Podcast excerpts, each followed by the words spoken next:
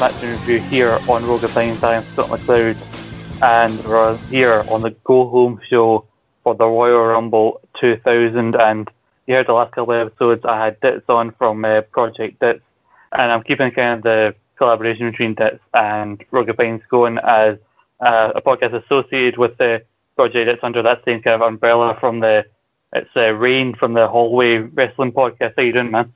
I'm good. Thanks very much for having me. Uh, this is really exciting to be on. So uh, yeah, thanks for having me. I'm looking forward to diving into the show. That's good. I'm glad that uh, you get you kind of reached out as with some other guys from Ditz about doing this because, like I said, I like getting uh, newer people on the show to talk about a strange and fun era in, in wrestling. Yeah, no, it's um, it's new for me because I'm 19 years old, so I would have been I would I wasn't even born when the show happened. Um, sorry to date people or date this show, but um, I wasn't even born, and I just haven't been. I've been so engrossed in modern wrestling that I haven't really got a chance to go back. Um, we do take over throwbacks, um, which is not really going back. It's just that, that that's as much as our reflective go, uh, goes. we're look we're looking to do more reflective um, reviews uh, soon, uh, so watch out for that. But um, yeah, it's just really interesting to see the difference between now and then because I had a lot, as I told you before we start recording, I had a lot more questions than answers in my notes. Yeah, because uh, you mentioned before, like while you were watching it, like you, that you like never really watched this, this era, and so I just have blown away there. Like I'm 24, and I, I, it's very rare that I'm the oldest person on a on a podcast here. So thank you very much for that. what really would be kind of your what you would consider your era? When would you have actually started watching? I like to ask people this. Oh, um, well, I can remember when I started watching. I probably wasn't allowed. I think.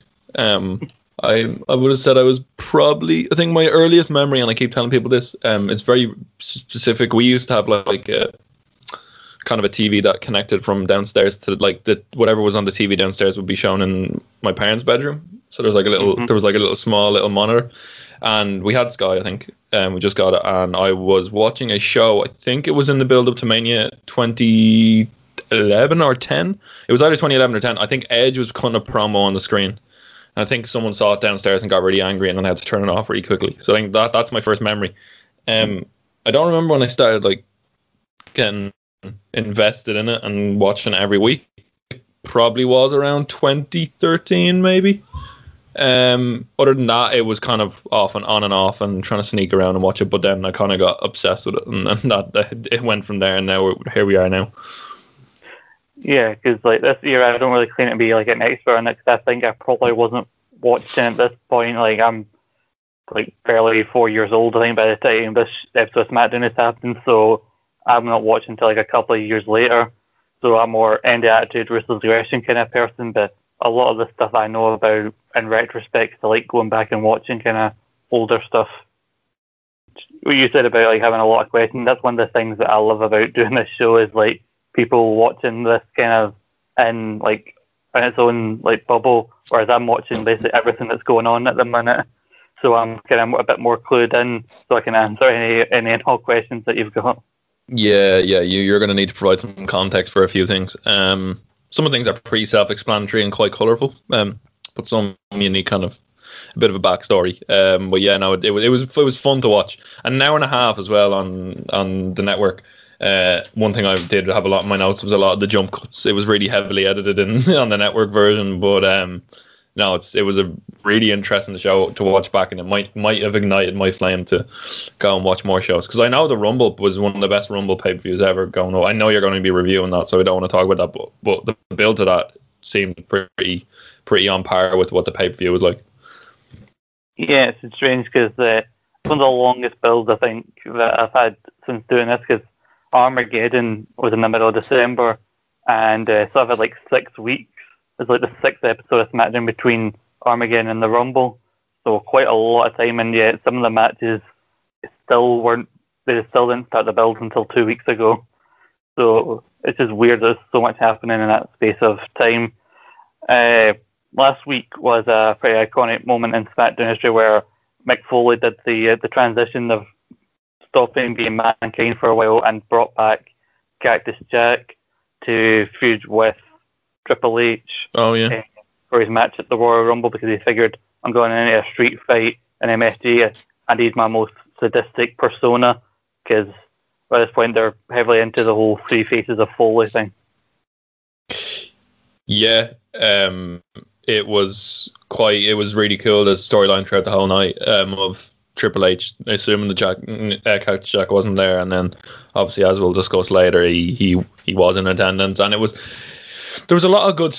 There was a lot of funny moments that probably weren't like that were that were probably just normal back then, but we find them funny because we're living in this context of 2020 and the PG world. Um, there was just some really cool, so I just can't wait to dive in and just try try and when I did a review, we did Halloween Havoc 97 a few weeks ago with Ditz, and just trying to break down all this stuff in 2020 context is just brilliant.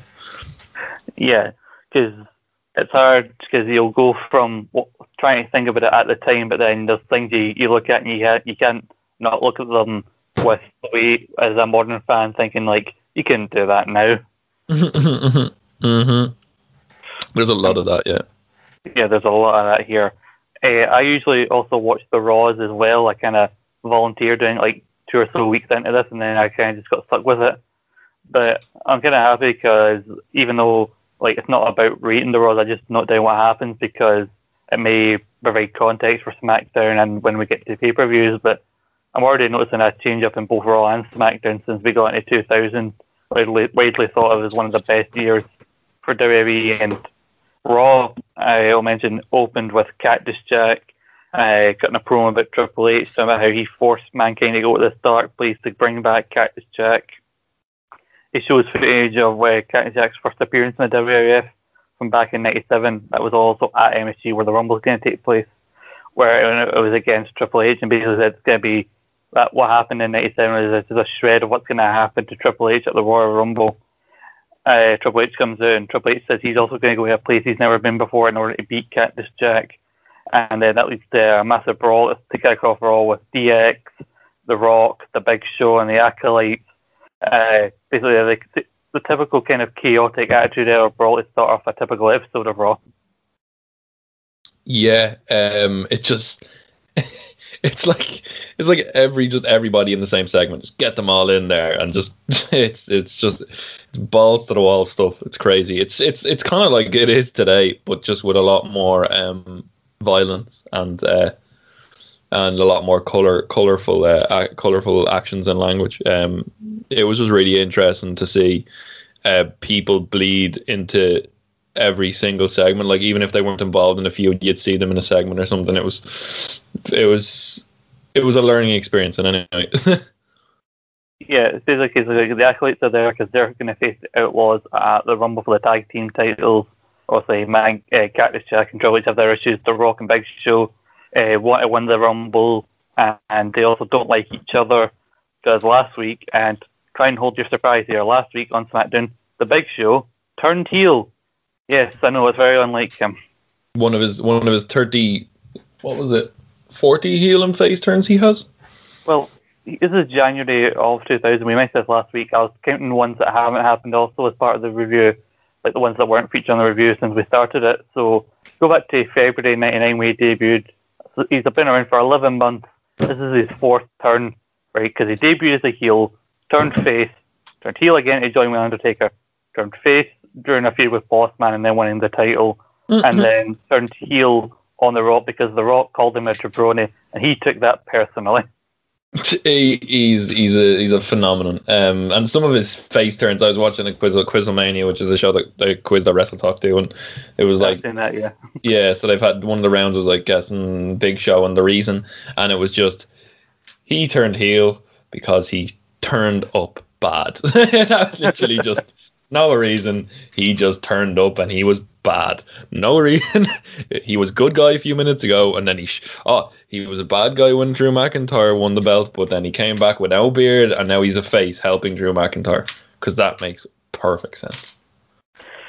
Yeah, and like you said, all the stories bleeding into each other. We had the acolytes against Triple H and X Pac on Raw, which inevitably turned into a two.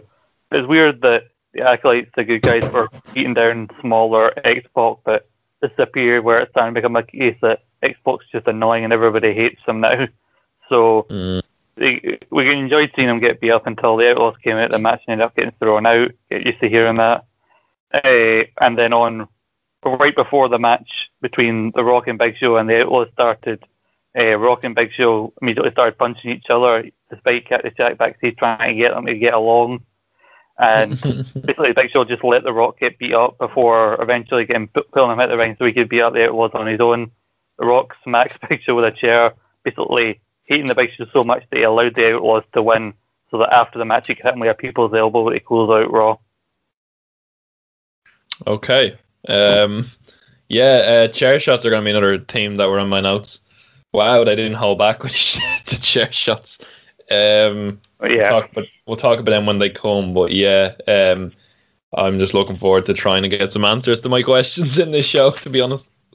Yeah, the, the chair shots are a thing that is hard to look back on, and uh, there's probably going to be a lot more in this throughout this year. Because like, there was one really bad one we talked about last week where uh, Bradshaw was putting a two on one handicap match against the Outlaws, and it was given made no DQ, and he was holding Billy in kind of fall away slam position, and then he turns around and Road Dog hit them like right on the, the head with a chair. So like he's holding Billy Gunn, his arms are in use, so he cannot protect himself in any way, and he just takes the full force of the chair on his head, and like. How is Bradshaw even able to go on and make so much money on the stock market? Like, I was expecting him to have massive brain damage with shots like this because he's like this big tough Texan. I don't care. Hit me in the head with anything. Yeah, maybe that turned him into the dick we know today. Maybe that. Maybe that. Maybe we pinpointed a moment where Bradshaw turned into a dick. maybe you can, like the Simpsons, you can actually pinpoint the moment he becomes an actual dickhead. yeah, yeah. But yeah, no, it was it was interesting to say the least. I think the word is interesting for me. Mm-hmm. So we'll, we'll dive into SmackDown. I will mention things that happen on Raw uh, when context is uh, needed. Uh, but that's the main story of that you know before coming out of this cold open, which seems to be a running theme where basically something will happen where people are talking basically to give you exposition to start the show, and then we get the big SmackDown intro and all the pyro, and then our first match. Uh, we have a cold open with DX as it usually is. They're in their locker and they're all happy with themselves after what happened on Raw. And it, it was even told you know what, you're going to get the night off, but not you, X Pac you've got a match with Test. And X Pac, you're like, what, Test? Come on. And Triple H says, don't worry, because if you win this match, you're number 30 in the Royal Rumble. And like, they said, oh, we picked the names out of the hat, like, which you know they obviously didn't because, you know, Test was the guy who was meant to marry Stephanie before Triple H uh, got with her. And but like, even if it, in some fictional world, yeah, it was a random thing. Imagine who's going to take them probably the best spot in the Rumble. Test and X Pac.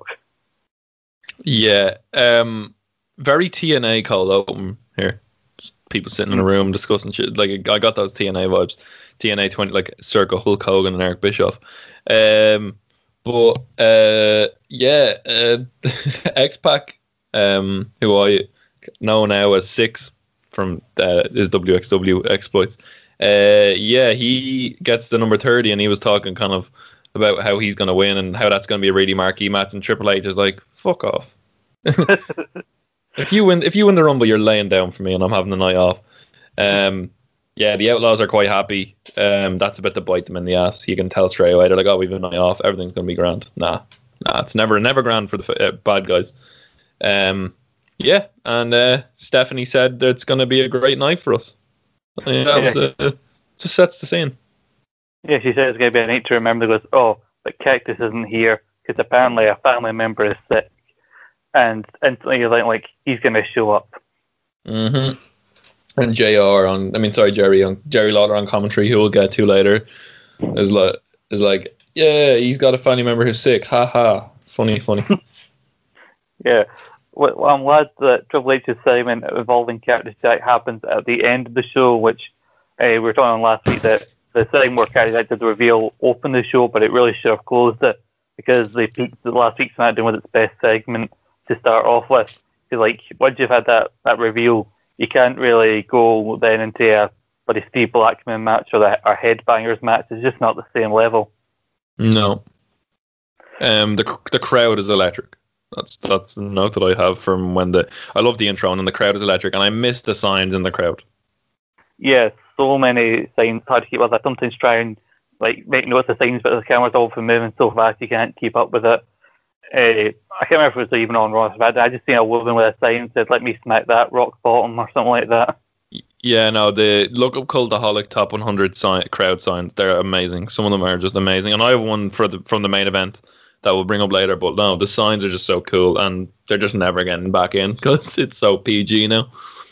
hmm And we open the show with Casual Thursday Big Show coming out with his big leather coat and his weird hat. Like, like Show, take your coat off indoors. You're not going to feel the benefit when you go outside. It's bloody January, for God's sake. Long hair, big show too, and Yeah. uh, and Scott, I uh, I had my bingo card out um while I was watching this uh, my wrestling show bingo card, and I, immediately I was able to tick off the "You People" promo off the list. Yeah. Immediately. It's, it's just basically, he comes out and the crux of his promo, as Rock will summarize later, is like, why don't you like me? Oh, big show! It's cause you're a twat. the, this, the whole why don't you like me? I'm pretty sure is the same like verbiage that he was using here is the same verbiage he used when Netflix informed him that his show got cancelled after one series. She's like, why don't Oh. you like me? Because your show is poorly written and poorly acted. Hey, the Big Show and Mark Henry and Mick Foley singing "I Want It That Way" last year was a moment on a, on his on his little TV show. Do do not do, do not diss Big Show TV shows. They bring golden moments. yeah, basically to like, basically like you people, like he's basically he expected the people to be on his side because The Rock was mean to him, but he didn't count on the fact that The Rock is entertaining and you're not. So we like The Rock and not you. And he's like, well, I'm sorry, I can't be The Rock, but you people will never be me. You'll never be seven foot and five hundred pounds. Like considering like from people like Andre who are seven foot and close to five hundred pounds, like considering how we know now how difficult life can be for people that size, I don't think that's a brag that we'll never be seven foot tall or five hundred pounds. no, I don't want. I, I, I don't want to be on. I don't know. I don't want to have a documentary on TLC about me, to be honest. But um, but yeah. Uh, and Big Show says, uh, of course he's winning the Rumble. And that's the same thing every year. It's like, of course, Big Show's winning the Rumble because who can throw a seven foot three man with five hundred pounds of weight over the top rope? It's just impossible, Scott. Just can't happen. Big Show should Well- win all the Rumble. I know the fact he he's never won a rumble is bizarre, and I think this year you can forgive them for it because like it was his first ever rumble. But then in the years since, like when you get to fucking 2010, you're asking who can eliminate the Big Show. What you should uh, should say then is go back and watch every rumble he's appeared in since 2000, and you'll see how anyone can eliminate the Big Show. They've done it in a variety of different ways. One year, R-Truth eliminated him and Mark Henry at the same time. Mm-hmm. Yes, he did. But um, Big Show throwing around strong words like hate too. Mm-hmm. Mm. Very, said, very, very disrespectful. he said that the Rock, you're the people's champion. You can have the damn people. Like, oh, I'm smacking them fighting words, pal. the the smack is about to be laid down. And uh, out comes the Rock, and basically, as I said earlier, he was like, Big Show, you are seven foot tall, 500 pounds. You are one of the most physically impressive athletes we've ever had in the WF. And you come out here and you say, Why are you booing me? um, the Rock captures the crowd like no other. I mean, I've watched videos before, but my God, he has them in the palm of his hand. He looks great. I just have a quick like little like uh, it's one of those notes where you're like, what? Why? Why did I put that down? But I see a lot of the Rock and Ricky Starks on AEW at the moment. The look and the promos. Uh, he's so good. I, I, one of my favorite wrestlers right now. Um, behind John Silver. Um, but uh, but I love John Silver. But like the Rock, just that energy and uh, like char- charisma is just natural and it watching it and kind of like trying to watch it in the 2000 bubble and seeing that response I can't imagine what that had been that would have been like live Jesus that was a pop and a half I, I, I do love the, the Ricky Starks comparison you made. I can definitely see that. I actually interviewed Ricky Starks for another podcast to do uh, Eat, Sleep, Suplex, Retweet. It was, this was back in like 2019, right before that Into the Fire pay per view, when he was part of the NWA. And I think he did bring up some of his like favorites and people he looked up to. And I'm pretty sure The Rock is in there, and he talks a lot about his influences and that. So I can, uh, so I think like he intentionally does take a lot from uh, from The Rock, and The Rock on Raw was asked, like, would you like to retract your statement about what you said about Big Show being a jabroni? He goes, yes, yes, I would, because really, the Big Show is a seven foot tall steaming pile of monkey crap. and he then launches into a bit where he's trying to say jabroni, trying to spell it, and he clearly gets lost in what he's meant to do. He goes, jabroni, J A B R X Y Z R O. Oh, it doesn't matter how you spell jabroni. That's brilliant. They hang on as every word, the crowd. And I, uh, I didn't know you did uh, Eat Sleep Super Sweet Tweet. I, I listened to a lot of interviews, so that's that's a nice nice little thing to know. So, but um, but uh, no, they hang on as every word word popping for most things, and then we get a third man in the mix. hmm Yeah, because like the Rock goes, maybe the Rock will walk down this ramp, and then he goes down. He looks like to be a show off, and then out comes uh, Kane alongside his girlfriend Tori, who's looking rather lovely. I think it's, it's best to be said. she she is she, she is looking lovely, but I have so many questions. Why does Kane have a girlfriend? He's a fucking That- monster. Why does he have a girlfriend? Please explain it to me, Scott. That mask, ladies love the mask. Oh no, seriously, like, is there? How did he? Please tell me out of story. Like, is this like is, is has has she been his girlfriend for ages, or is this like a recent thing? Did he kill No. someone and she liked it? she she was, has been with him since like October. And I think it was just a thing that happened. Like one day, he was like, "Oh, Kane is with Tori," because Tori's original gimmick when she came to the company was she was like basically her and Sable did the Mickie James Trish Stratus thing where uh, Tori was a fan of Sable's and then they feuded, and then Tori uh, turned face after Sable left the company. Now she's with Kane. Basically, she's basically is one like consolation after X Pac betrayed him when they were a tag team and she's basically what keeps him sane and he did, the idea of like he'll do anything to protect her. And was had a weird change in dynamic when there was because Tori's I'm not saying she's a great talker, but she's a decent enough talker because like she can talk for Kane because Kane at this point he can talk but he can't really understand the hell he's saying because that mask is covering up his mouth. And she she Kane lost a match in December and the stipulation was made that Kane lost so Tori has to spend the holidays with X Pac, and then she goes against her will, and then comes back and says that X Pac was a gentleman, and basically ever since she came back, anytime any guy looks her the wrong way, or somebody says to her, "Oh, I heard this guy was saying this thing about you," basically she says to Kane, "Go kill this guy for me." Oh, okay, there's the context. Yeah. And like I said that Tori's looking very nice here. And she's trying to deliver like the idea like, well, it's not just you two who could potentially win the rumble, and you know, Kane as well. And the crowd are just yelling about puppies. Yeah, um, she's not usually on promos, I've heard, and so she did well to get the words out right, especially when the crowd were screaming about her puppies. Um, but yeah, she did look very lovely. Um, great career. Um, but yeah, no, and then like I love Triple H's character at first impression. His his uh, promo was really good when he came out, really smarmy. Uh, like just chicken shit, like just like I'm not wrestling, but you guys are like all worse than me. and then we got the slut chance, which is yeah. Which is- They're directed at uh, Stephanie because she's been whispering something Triple here, obviously something from a to uh, put- kind some kind of weird match to put all these three guys in. And then Triple H just does even blink goes, Hey, don't talk about Tori that way. yeah, um, yeah. That was the, that that was a very good line. It was almost it's like the Alexa Bliss line where she's like, uh, "Say what if you're or whatever." Like when they when they tease the crowd, that was definitely up there. It was like, "Say what if you're like a, a weirdo or something." I don't know. I don't remember the exact quote. I remember it was a huge pop on the time, but Yeah. uh, yeah, no, the crowd the crowd getting roasted is always a good thing. Yeah, it's always good when someone can like answer back the crowd and not get like thrown off by it. Uh, I do remember the Alexa Bliss one you're talking about. She does. I think she did a few things. Like one time she was like, "Alexa Bliss is the great say, way to say what," and they go, "What?" Like exactly. Yeah, yeah, it's brilliant. Um, but yeah, no, this is like uh, the segment went very. lo- The segment probably went longer than most matches did tonight, which says a lot. But um, it was good for what it was.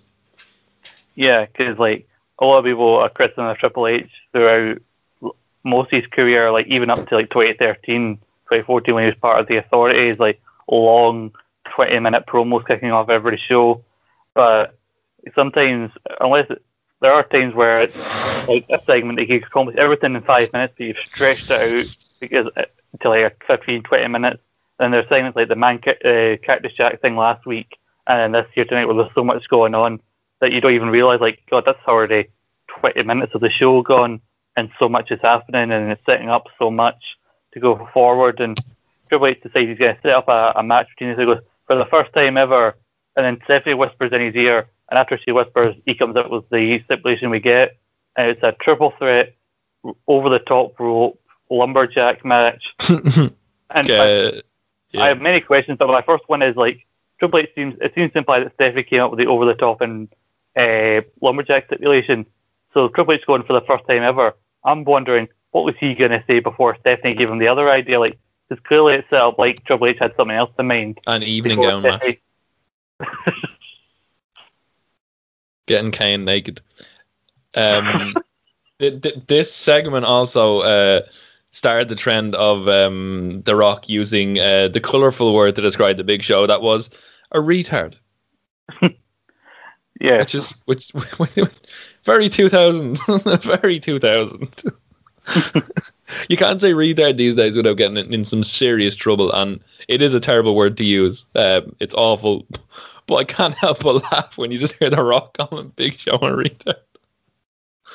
He's done, he's done a bit Kane called him the big red retard, and it's weird. Some, some episodes on the network where they keep it in, and there's some episodes where there's suddenly like a bit of quiet in between a sentence. So like you realize they oh they edited it out. Like it's a case of like like either edit out it all completely or just leave it in and just play off as though it was of the time. Yeah, it was colorful, colorful to say the least. And then we got the um, first little bit of a schmoz. Am I right in saying there was a little bit of a schmoz after they announced the match? And then um, The Rock goes straight for the chair shot to the head. like I was talking about this match. It's a triple threat over the top rope, basically elimination cell. Basically like, oh, if this happens on Sunday, that person will be eliminated. As a trend they keep today, and they said, oh, but it'll be a lumberjack match. So like everybody else is going to be in the rumble, or most of them will be in the rumble, and like similar people that Rock called jabronis a couple of weeks ago. But then again, like the whole purpose of a lumberjack match is that they're meant to keep you in the ring. So now they're around the ring, and you're like, what? You get thrown over the top rope, you're eliminated. Are they going to throw you back in? Like, did they, they didn't think this through? They just wanted a whole bunch of people out so they could have a big schmoz at the end of the match. Yeah, we're we're building to Survivor Series this year, where it's the battle for brand supremacy. There's a lot of taglines that just confuse everyone. Um, this is a you you everyone needs to be needs to have the rules of the Rumble explained to them 50 million times in the build to the Rumble. Uh-huh. Uh But when Rock's cutting a promo on uh, Triple H recently, I don't care what kind of match it is. You can see Tri- Big Show getting out the right to come and attack him, start the the schmoz as you said. And I just look at Big Show climbs to the ropes. He holds on the top rope for dear life as he's jumping off the apron. And he, you can tell he's got a look on his face like, "Don't fall, like don't slip off the apron." He's like Yeah. that, famous cover like Scott Steiner going to do an axe handle on test that in like 03 and as he dies he slips and he just completely misses him. Oh yeah, that, uh, that that's like uh, no mercy on the in the N64 shit. Like it's it's terrible, terrible. Um, but yeah, this is uh, it was a good segment. Um, are we gonna go straight to the main straight to the main event? Discuss it. Or are we gonna go through the? Are we gonna leave it now and come back to the main event in a while? No, no, we'll leave it now. We're, we're just going through like the segments as they happen, like the order Okay. they have. Sounds sounds good. Um, what kind what came up next then? Also, we should mention that Triple H basically imply like it doesn't matter who wins the Rumble because you're going to have to go on and face me at WrestleMania, and basically you're going to lose. So he's already Wonderful. assuming that he's going to get past uh, Cactus Jack to get to the WrestleMania. The next we had X Pac versus Test, who uh, won the Hardcore Championship from the Big Boss Man on Mhm. Raw, thanks to uh, interference from Prince Albert, Boss Man's former tag partner. And Okay, Yeah. that, okay, so that makes more sense. Um, before this, we had a we had a bar brawl with the APA because I'm not shocked. Or was that from Raw? Oh, yeah. Or was that like was that like a replay from Raw? Like one guy just got like yeeted over a pool table, and I laughed very hard. Oh yeah, this, uh, I think this happened. I don't. I never mentioned this on the episode where it happened because it happened on Raw, and then when it came to SmackDown, nothing about it was mentioned. So I thought, well, context-wise, it's not relevant. but now it's relevant here because this is like from like three months ago. It's like basically the last time they were in this particular like part of the country. It's the same bar, the the friendly tap, which is in real life is a bar owned by referee uh, Tim White. And basically, just whenever they were in town, the wrestlers would go to the bar, and if they wanted like a bar like segment, usually involving the APA, um, mm. they used that, that they used that up. Every now and then they stop in town. Hey Tim, can we mess up your bar? But we'll promise we'll put everything back when we're done. Okay, yeah. So that was an in, that was an in, that was like a it was I, I was like oh uh, APA are in a bar I'm shocked because that's literally all I know them for um and a vicious uh, move set but yeah sorry for interrupting that. I just had to bring that in because some guy got flown over a pool table. Yeah I, I had it my notes before the Xbox thing but I, I forgot to I seem to have scrolled past it. But yeah that happened basically because the acolytes they're still called acolytes but they're not far away from being called the APA so they're transitioning from more just guys who were once part of the ministry to now is the beer drinking guys that we know that love to fight that we know them as now. And basically, as implied, we see later on that they're probably going to go back to that bar later on and get probably into another fight. Mm-hmm. And so X-Pac is fighting Test. Test has got this giant like face mask on because basically it's a running thing where Test just seems to get his nose repeatedly broken in matches. His nose is seemingly made of glass. And he just keeps saying the mask, and people keep ripping off the mask, which X-Pac does. Which really, you'd think if you're a test, just take a couple of weeks off. Yeah, like yeah, heal. Yeah, um, like if you had like poor eyesight and you saw Test walking out, if you're really like if, if he wasn't so tall, he just looked like Trish Stratus when she had the broken nose with the with the leather slacks on it was he looked horrible. Um, and uh, him as the face just looked weird. Um, uh, X Pac. I mean, I'm assuming like the DX entrances come up should come on with like a, a, a, a uh, phrasing epileptic warning because they they cut to the very very flash uh, photography uh, orientated. I noticed. Um, I watched this quote. I was quite tired after some college work, and that certainly woke me up for the rest of the show. yeah, the test Trish comparison it is very apt. That's a weird edition of uh, who wore it best. I must say that face mask. And Trish wins. Trish wins. Yeah, obviously. uh, X-Pac is a much smaller guy, so you'd expect Test to kind of just beat the hell out of him, but he's got that face mask on, and X-Pac basically lures him to the outside where he shoves Test's face into the steel steps. But Test does manage to recover in a massive like sidewalk slam, and he goes for the top rope elbow drop, but Road Dog comes out to distract the ref, and then Billy Gunn pushes Test off the top rope, and X-Pac gets some of the X Factor for the win. So X-Pac uh, is going to have the number 30 entrant in the Royal Rumble. Yeah, he yeah he he basically got pulverized for a while and then cheated to win. Um, mm. and then the cut on the network because it literally cut straight to him, like saying, "Oh, I'm in the main. I got number thirty to Triple H." So obviously they cut out a lot of the schmoz, which I was happy with. Um, cut out a lot of stuff in between, but it just literally went from X Pac in the ring to X Pac backstage. It's it's nice sometimes to watch these shows and see if you notice where it's been like edited, because I was like it's a tape show, so they can like take advantage of that. And some there are times in the past where we've blasted just how bad the editing can be. Cause, like, there are times where like a match has been cut, and I think there was one time it was like a match between like Mark Henry and Kurt Angle, uh, and like there was a clear cut in the middle of the match. Like they were suddenly on like the different a different end of the ring, like oh, one, second ago. So like you suddenly have massive like cut. Yeah, we all know about Kevin Kevin Dunn's magical powers. we all know about how we've we've we've watched Raw Underground and those cuts. Um. so yeah. Um. Yeah, it was interesting to see what uh, what he got up to on this uh, editing uh, piece, but yeah, it cut straight from that to X Pac kind of gloating, and then Triple H being like, "You're gonna go and win the Rumble, aren't you?" And you know, you know, Triple H is looking out for his friend, but also trying to get an easy night at WrestleMania. Like, it was weird because like Test, like, oh, he finally because he's had a bad go of it in the last few months because like Triple H stole his fiance. He didn't really seem that in a rush to get revenge about it, and then weeks they spent the yeah, just fucking with him, breaking his nose repeatedly with no sign of him ever getting any significant revenge, especially when they quickly transitioned into the Mick Foley feud for Triple H. And then like, oh, he finally won something. He won the the hardcore title, and then the very next show he loses to X Pac uh, again once because DX screwed him over. Yeah. Um, DX seem to be. Uh, it it just seems like they're not like buddy buddy here, like that. Like I know them as they just seem to be very business orientated, um, as opposed to the fun loving DX modern DX that we get kind of uh, known to like known to love. The Shawn Michaels setting stuff on fire and kicking Stan and stuff. So it's quite interesting to see the dickish heel side of uh, DX. Yeah, it's it's very much like it's basically centered around these guys are here to help Triple H hold on to the top spot, help him keep the title.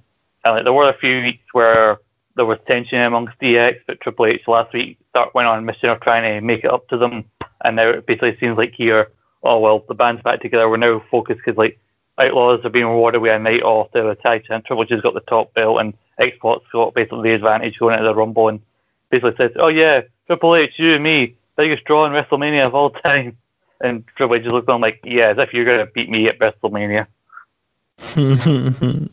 um, yeah, and then we got to a really funny segment. I think it was like uh, Steve Blackman and Al Snow were walking to the ring. Al Snow just goes, uh, "You've just got no charisma, man." yeah, because like Al, at one point with tag partners with Mick Foley. Goes, you know, my old tag partner, he had two personalities. You don't have any personality. And it's true. I, I was I was laughing, but then Jesus Christ, the man has no personality. Like no. Jesus, like he's like a sponge would have more personality than that man. Jesus Christ. He's like he's the Captain Raymond Holt of WWE and his expressionless face. And even then, Raymond Holt is more charismatic than Steve Blackman. I love that reference. I love that reference. Yes. Yeah. Um, no, Raymond Holt is far more enthusiastic than this man.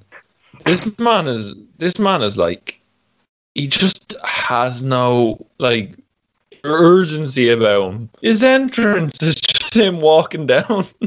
it's just there's nothing. He's a he's a what do they call him? Um what do they call him in this? Uh martial arts expert. Jesus Christ. You'd think he'd be a bit more fired up if he's a martial arts expert. My God, I've never. I, how did anyone ever get behind Steve Blackman? Did they even get behind him? I probably. I, I'm. I'm just guessing here. I don't think they did. I think there's a point in like the end of 2000 where he he's got a run as hardcore champion, but I think there's more to in the fact that you know he hit people with weapons and such. He's never really him that was over. Uh, this thing with him and Al Snow is just. I think it's just going to be a thing for a while and it is what it is. Blackman, yeah, like you said, no personality whatsoever, and oh, how we got to this tag match is a fun story because uh, Blackman fought Kurt Angle Armageddon '99 because Kurt did a win because he's racking up this undefeated streak in quotation marks because he's lost a couple of tag matches but never been pinned in those tag matches, so he's been saying like I'm still undefeated. I'm still undefeated. I've never been pinned or submitted. And he had a match on Raw basically where he had an unnamed opponent, which was revealed to be Blackman, who's been randomly interfering in his matches to help him keep his undefeated streak alive. At first, it was seemed like it was maybe under the orders of Stephanie, who thinks he's cute, which uh, annoyed Triple H. And then it just seemed like Blackman decided just to keep doing it because he has nothing else to do. So then they had a match against each other, and they've also announced that Kurt Angle is going to have an unnamed opponent at the Royal Rumble. And Kurt said, like, I don't, I'm not worried because I've got my three eyes. And in the match against Blackman, Blackman seems to have things in hand when Kurt's talking to the referee, the referee's distracted, and out comes the British Bulldog, who low blows uh, Blackman with his own candlestick before whacking him in the back with it. And Kurt Angle covers him to, for the win and celebrates like he does every victory, like he's just won another gold medal. Yeah. Um. So then, obviously, Blackman comes out looking blank as fuck. Um. and then Al Snow with head. I love that graphic. Just with head. Um. Heel versus heel was interesting. Um. Mm-hmm. I don't know if they did a lot of that back then. It seems like they um used to kind of stick to their faces and heels. It was just quite rare, was it? Yeah, something like Al Snow has been a he's he's all right heel is Al. I think he will soon transition to like randomly being a face again and then that's like part of the dynamic with him and Blackman, where Blackman is and uh, Al goes back to being a comedy like face. So like the idea, like they're the original odd couple. um, yeah, and then Angle cuts a like a really cool smarmy chicken shit heel promo. He's fantastic. Uh, I I prefer him as a heel. Uh, the you suck chants obviously haven't started yet. Have they? They haven't. I didn't. No, I don't. I don't, I don't think I remember. That's That'll later, be, yeah. that'll be a real thing around 2002, so we're a couple of years away from that. But Yeah, yeah, yeah. And then um, the bed. The, my favorite bit was the three eyes, and then the crowd had the sign "incapable idiocy and ignorance." Um, that, that was really good. I really like that. yeah, I think there, I've seen a very fair few like uh, uh, variations of that kind of sign over the years for Kurt Angle. Uh, and the Bulldog, Jesus Christ. Denham's wearing British Bulldog, who last that we saw him before this was Armageddon, where he dropped the European title to Val Venis as part of a triple threat against uh, Bulldog and D'Lo Brown. And ever since Armageddon, it shows how much little they care about the European title and the people involved in the scene for it. Val Venis, who won it, has made all of like three appearances on both Raw and SmackDown in the six weeks that followed. Only once was he ever actually defending the title. D'Lo was suddenly transitioned to being Godfather's apprentice, and just expressing like him. And this is the first time we've seen Bulldog since then. Uh, oh wow, that sounds like a whole. That sounds like a hodgepodge of stuff that I just couldn't comprehend right now. uh, just the Bulldog is clearly knackered. It's really depressing for me because I just a, a week or so ago uh, reviewed SummerSlam '92, uh, where it obviously thought of as the, the crowning moment of his whole career, beating Bret Hart in Wembley Stadium for the IC title. And watching that match, the stories behind it, how he was fucked, he couldn't remember any of the spots, and Bret had to carry him through it. And watching it, it's the best Bulldog he's ever actually looked in a match because Bret makes him look good. He has a spot designed to make him look like he can actually be a workhorse rather than just be like a power guy. Whereas at this point, where he's already suffered a back injury and is heavily on painkillers at this point, he's fucked. Yeah, he didn't look great. Um, I know his son is. Is it his son, Davey Boy Smith Jr. is quite good in MLW and stuff like that. He's Yeah, um, yeah, Smith in the, the Hart dynasty in the WWE for a while. yeah, and then he was in New Japan with Lance Archer. He's very good, and I I need to look at some more British Bulldog matches because um I want to watch that Bret Hart one because apparently it's just Bret Hart could wrestle with a broom, and sadly at that point Davey Boy Smith was basically a broom. Um, with all the pa- with all the painkillers he was under. Um, another note I had is like Cave, much of Jim Cornette's pleasure. Um, sadly he'll never say hear that from me because he has me blocked on Twitter. Um, but um, kayfabe was still alive. They literally hate Angle so much. They're ha- hanging on his every word. They hate him so much because social media wasn't around. Like they, it was fantastic. Uh, like yeah, the only reason they really actually hate him, other than like he's like he does like the cheapest things to get people to him, like because he like he sounds like he criticizes people without when he makes it seem like he's trying to be nice about it. He's trying to be the good guy, and then he wrestles these matches and like he's had matches where he get boring chants simply just because of the fact that he wrestles, he actually wrestles, and most of these matches he just wins wins cleanly or by, by some underhanded means. So like just boo boo this guy. Why? Because Yeah, he just it- wrestles. There's nothing to him. But you mean this wrestler is wrestling? Yeah, it's kind of like um, in the UFC when Khabib, Khabib is one of the best of all time. Um, his, his matches are always quite like he's just doing a job, and they can be quite boring, and that's why people started to hate him. And that's why, if we're talking in wrestling terms, he was the heel and McGregor was the face. We all know McGregor's the dick, and um, Khabib is Khabib is a very down to earth, nice person who has a very core set of values. But if someone is boring, uh, I'd say I'd say someone would rather be boring and get the job done than be exciting and always lose. It's like that Jeff Hardy kind of Jeff Hardy uh, complex. It's like you can impress people, but you're not going to win any titles. If you want me to, if if getting the job done and beating the shit out of people looks boring to you, then that's fine. And that's what like Kurt Angle's mindset was. Yeah, I don't think he'd really be appreciated for how good a wrestler he is until like again until like 2002 when he was part of the SmackDown Six and started transitioning to be referred to as like the wrestling machine. He was wrestling with like the Benoit, Guerrero, Edge, and those like guys. Because like this time he's surrounded by a bunch of like characters at this time. Mm. Yeah, Kurt Angle versus Rey Mysterio, SummerSlam, Mm-hmm. Every match, uh, just loads of matches. But right now, he's like his character work is underrated. He's fantastic here. Um, but this match was just weird. It was just it was weird seeing a Kurt Angle match go so short and in and the finish was awful. I don't know if you know the finish was just terrible. Yeah, it was it was a shame for Angle and a blessing for Bulldog that it went this short because like Blackman and Al Snow look like a good decent team. Like they have like Angle in the corner, they're working him over. You got Al like even though he's not like he's grabbing Angle and holding him in the corner, letting Blackman unload on him. And on that sense, uh, phrasing. pronoun spell. Uh, but eventually, Angle gets the tag to Bulldog, who's uh, who basically he talks about how bad Providence was at the start. He goes, it makes some states and even Davy's home country of England look great by comparison. And Bulldog kind of just stand there like occasionally nodding and just looks over like, on, what did you say? Yeah, it's um, the finish was just so out of nowhere and so just looked. Blackman looked so rigid. it's unreal. Because Blackman, like Bulldog goes for his power slam, one move he can actually do. But uh, Blackman fights over it, hits a boot uh, to the chest. Like main, what his main finishing move is a kick, but it's to the chest. Like you're maybe a karate man, like least do a head kick or a roundhouse or some sort. And then he does a kick off the top, and like the way like doing a diving boot can go disastrously wrong, as as Sid would find out in WCW. But the, his kick didn't even look like it really made that much contact, and then he just pins Bulldog for the win. As Angle looks annoyed, but still maintains the fact I'm undefeated. I've not been pinned. I've not been pinned. Yeah, um, yeah, yeah. It's plays into his character perfectly, and uh, how, as bad as this was, it wasn't as bad as the next segment. Jesus Christ! Would you would you be referring to the recap of the Miss Royal Rumble segment from Raw? The horny Jerry Lawler segment. Yes.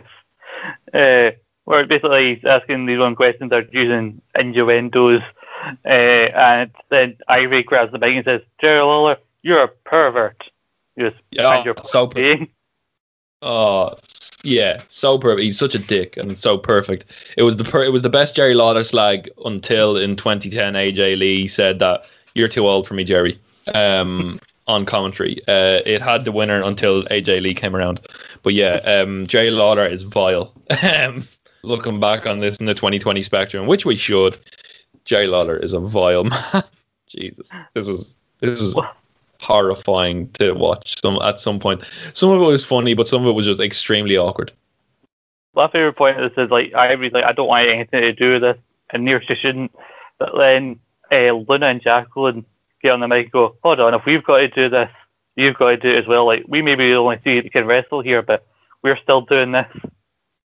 Yeah, then- yeah. And then and then Mae Young tries to undress. Thankfully, Mark Henry comes out and saves the segment by covering her up. Uh, yeah, it was like on Mae Young. It was like she's getting her puppies out, and then it was just like Jerry Lawler misogyny. It was just like it Oh. was. Yeah, it's it was awkward at times, and it's not over. Um, so what's the match that's going on on Sunday? It's an evening gown match, or sorry, it's a Evening. bikini. Not even a match. It's like a swimsuit contest, like the Miss Royal Rumble, which is a one-time thing. And when you watch the segment, you figure out why it's just a one-time thing. Uh, yeah. So is so one of the judges we've learned is we learn later is Edge. Who are the other judges? Do we know? I'm pretty sure, like they brought a bunch of agents. I'm pretty sure they bring out Classy Freddie Blassie for this. Uh, yeah, this is this is clearly someone being like, "Listen, Vince, I'm on the horn," and like, I don't know, like, can we just put it in t- put it on TV? Like, we'll make some money off it. Like, like, please. it's literally Jerry Lawler, Jerry Lawler pitch. But yeah, Daryl Lawler seemed like he's trying. He almost having a heart attack on Raw when he was going interviewing each woman individually. And when you get to the bloody the segment at the Rumble, I'm surprised he didn't like keel over right there and then. Yeah, I think the like I think the women just became like um like used to like the the culture of this kind of stuff, and like I was like waiting for the women's segment, and I was like, okay, yeah, I I remember what it was like in, back then. At times I found it really un- awkward and uncomfortable, and then uh, other times I was like, this is quite funny, but um. I just wanted to kill dead because we know that there's uh, some amazing women's wrestling out there now. Um, but back then, this is what they got, and I'm I'm not like I'm not I'm not. I'd say the crowd were loving it, but um, it uh, it was an experience as well. I'll call it. Yeah, we'll, move swiftly on from that to a match between Matt Hardy and Devon Dudley. This is actually Matt's first singles match in over a month because uh, he got like legit injured. Like he, I think he was in a middle of time match and him and his opponent ran like collided heads and a spot that went wrong. And then Matt got like a legit injury, so they kept him at the ring for a few weeks. He returned about a week ago and like wrestling tag matches. This is his first singles match, and uh, sometime and he's wrestling Devon Dudley. We heard what happened on from Raw where it was Matt on the table and Bubba powerbombed Jeff into Matt Yeah, through the that- That was crazy. That was rough. It's really cool hearing people talk excitedly about tables match now that it's like buried down our throats these days with like special matches. But like back then, one thing they did do right was make these like weapons matches or matches that weren't just straight up um, one fall matches really, really exciting. Yeah, and like this is the first proper time they've started doing this with the Dudleys, like, putting people through tables and I think like the Dudleys and tables. My God, it'll never work. Did people um did people use tables before this in terms of? I, I'm assuming they did, but it, did did people in like the WWF were like tables like being brought out if people wanted them, or was this like oh the Dudleys have introduced the tables into? WWE? I don't know, like, because like the we want tables chance, I think were wasn't really held by the fact they started having matches like this. But I don't think it was a chant that was done a lot. I think it was just done very sparingly, like like because like our announce table spots were done like all the time, but actually taking tables out, I think had been done sparingly. But then the Dudleys came around, and then like from there, like the fans just wanted to see someone get put through a table. Yeah, barring the um barring the main event segment, this was one of my favorite segments of the night. Um, of course, the match finished short because it's tw- 2000 WWE. it didn't go very long and ended in a DQ. Yeah, I'm, I'm numb to the DQs now, as I've, I've mentioned before. It's a, a decent match. Like there's a Mag gets caught in like the middle turnbuckle and gets hit with a running neckbreaker from Devon. There's a, a split big and moonsault from Matt that happens so quickly. It just looks like from the angle they shot it that Matt just fell off the top rope and happened to land on Devon. Uh, and I actually was expecting it either on the Raw or the SmackDown. So I remember there's a segment around this thing where Terri, the manager of it, Matt and Jeff, got put to the table at one point by the Dudleys because Bubba used to have a thing of putting women through tables. I know that phase we all go through it at some point in our lives. Mm, And I t- think that was- Terri Terri looked lovely. I want to make it known. Yeah, and like, and I assume like part of the build is that like uh, would be like, oh, their manager got put the table, so they have a tables match. But no, it was just that they put them through the table, so then that set up the tables match. So I assume that the Terri segment comes sometime like after after the Rumble is kind of a bit of retribution from the Dudleys. I don't know. Yeah, um, it was a great uh, bit of schmoz after the DQ. Um, schmoz is the word of the day. Um, I, I a, a little moment I picked up. I don't know if you picked up on this, but when they um went up to the stage and Matt took his top off before the table spot, he threw it and it landed perfectly on Devon's chest. the shirt just landed perfectly on his chest. Um, the table leg drop was really cool, and it's really cool to hear people popping for spots like this because I feel like the crowd are so like so used to table spots now. When they hit them, there's like, oh, that happens. But like, unless it's extreme circumstances, uh, circumstances like a Japanese table or something like that. Um, but no, when it's really cool to like that moves actually matter or that like moments actually matter. And this post show, this post match stuff uh, proved that it was a fantastic build for what I'm sure was an amazing match on uh, the Royal Rumble pay per view. Um, like they came back from the break. Um, we'll talk about what happened before the break. Before the break, but uh, they came back and like Bubba Ray was bleeding. Um, they were really putting over how dangerous these tables were. It was really cool to hear, um, considering what we hear today about weapons. Yeah, uh, we had some more like unpredictable like chair shots because like when Bubba comes in, like he takes Matt uh, Jeff out, like launches him like over the barricade, and then like they take Matt up to the table, they set up some tables, and they're gonna like powerbomb him off the stage, and then Jeff like was Terri's like pleading with them like don't do this, and Jeff kind of went through the crowd around and up the other side of the stage, so he comes up from behind them and like smacks Bubba like right across the head as Bubba Yeah. falls back through the tables, and then they do the leg drop to Devon through a different table. And basically, it's like a case of like, well, Hardy's got even from Raw and setting up like what's going to happen. Uh, uh, they did a bad job of explaining the rules for, uh, of the tables match on this show, but they do better at the Rumble. It's a case of like both members of the team of the opposing team have to put to the table uh, in order for them to win the match, and yeah, they have to be put to the table, and they don't have to like like if you dive on it out onto them under the table and they move it the way that doesn't count.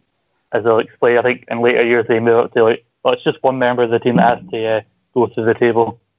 Yeah, um, the chair shots that I had were vile and violent. Jesus Christ, Bubba. That was a chair straight across the skull. My God. Um, but yeah, great segment. That's one of my favorite segments of the night. Um, and then we went back to the pub, didn't we, Scott? Yes, we did. Uh, I should have mentioned that Bubba Ray or Billy Ray later years when he did retire, I think part of the reason was like concussions over the years, and then you watch something like this, and they're like, "Oh no fucking wonder, mate! Like maybe get your hands up once in a while, or maybe just don't take the chair shots." Yeah, just hit a chair shot to the back. Come on. I know, but yeah, the Outlaws arrive at the uh, the friendly tap, and like there's all these people who's like, "Hey, it's the new age Outlaws," because like, which is weirdly you wouldn't think like, "Oh yeah, these people just happen to recognize it," but you think wrestling was so popular at this time, especially the WWF.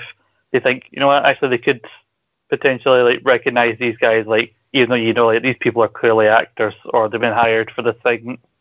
Yeah, a lot of jabroni marks marking out and doing their entrance while they come in.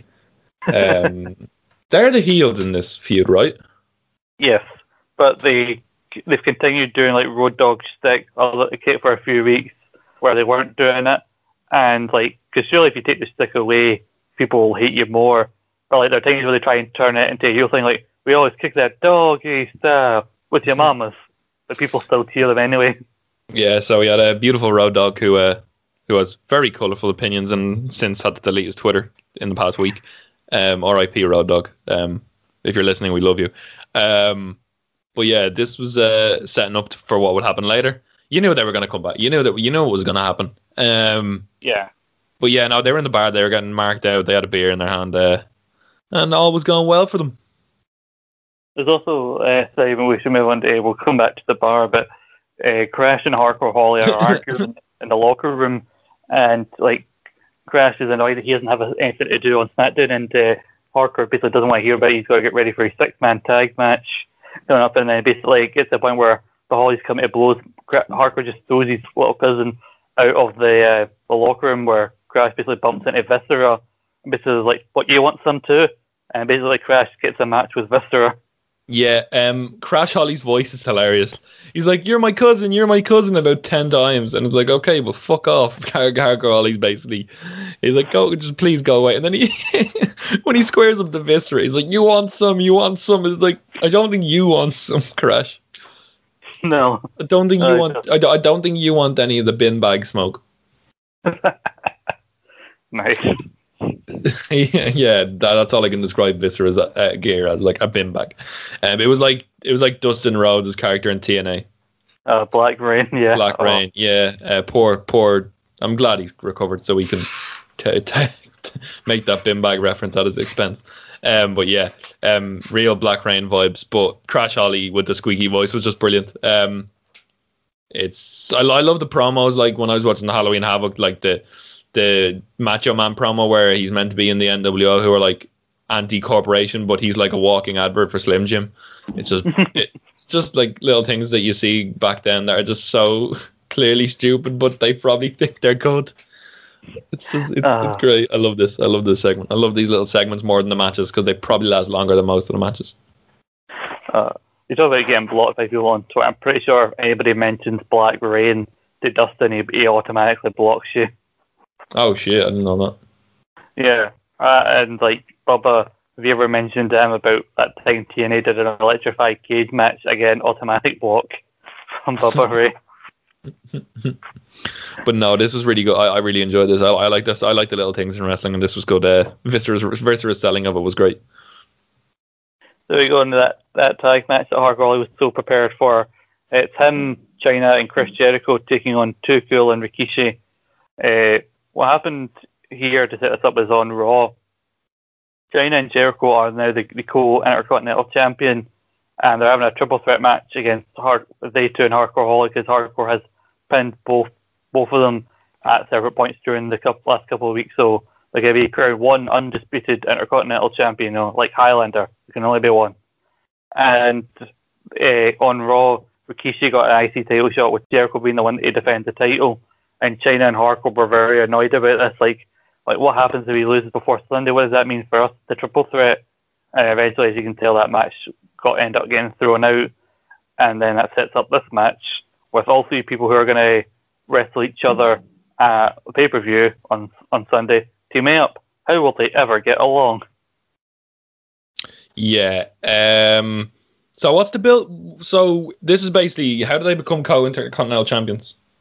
Well, Jericho beat Chyna for the title Armageddon, and they said then they got a rematch uh, a while ago. And basically, they did a bullshit like double pin spot where like there was a chair introduced, and then suddenly they forgot about the chair where they did a backdrop onto the chair. They were both kind of knocked out with both of them like their arms to each other, and there were two refs because one of the refs got knocked down, and then when he recovered, there was a second ref in the ring, so each ref like counted.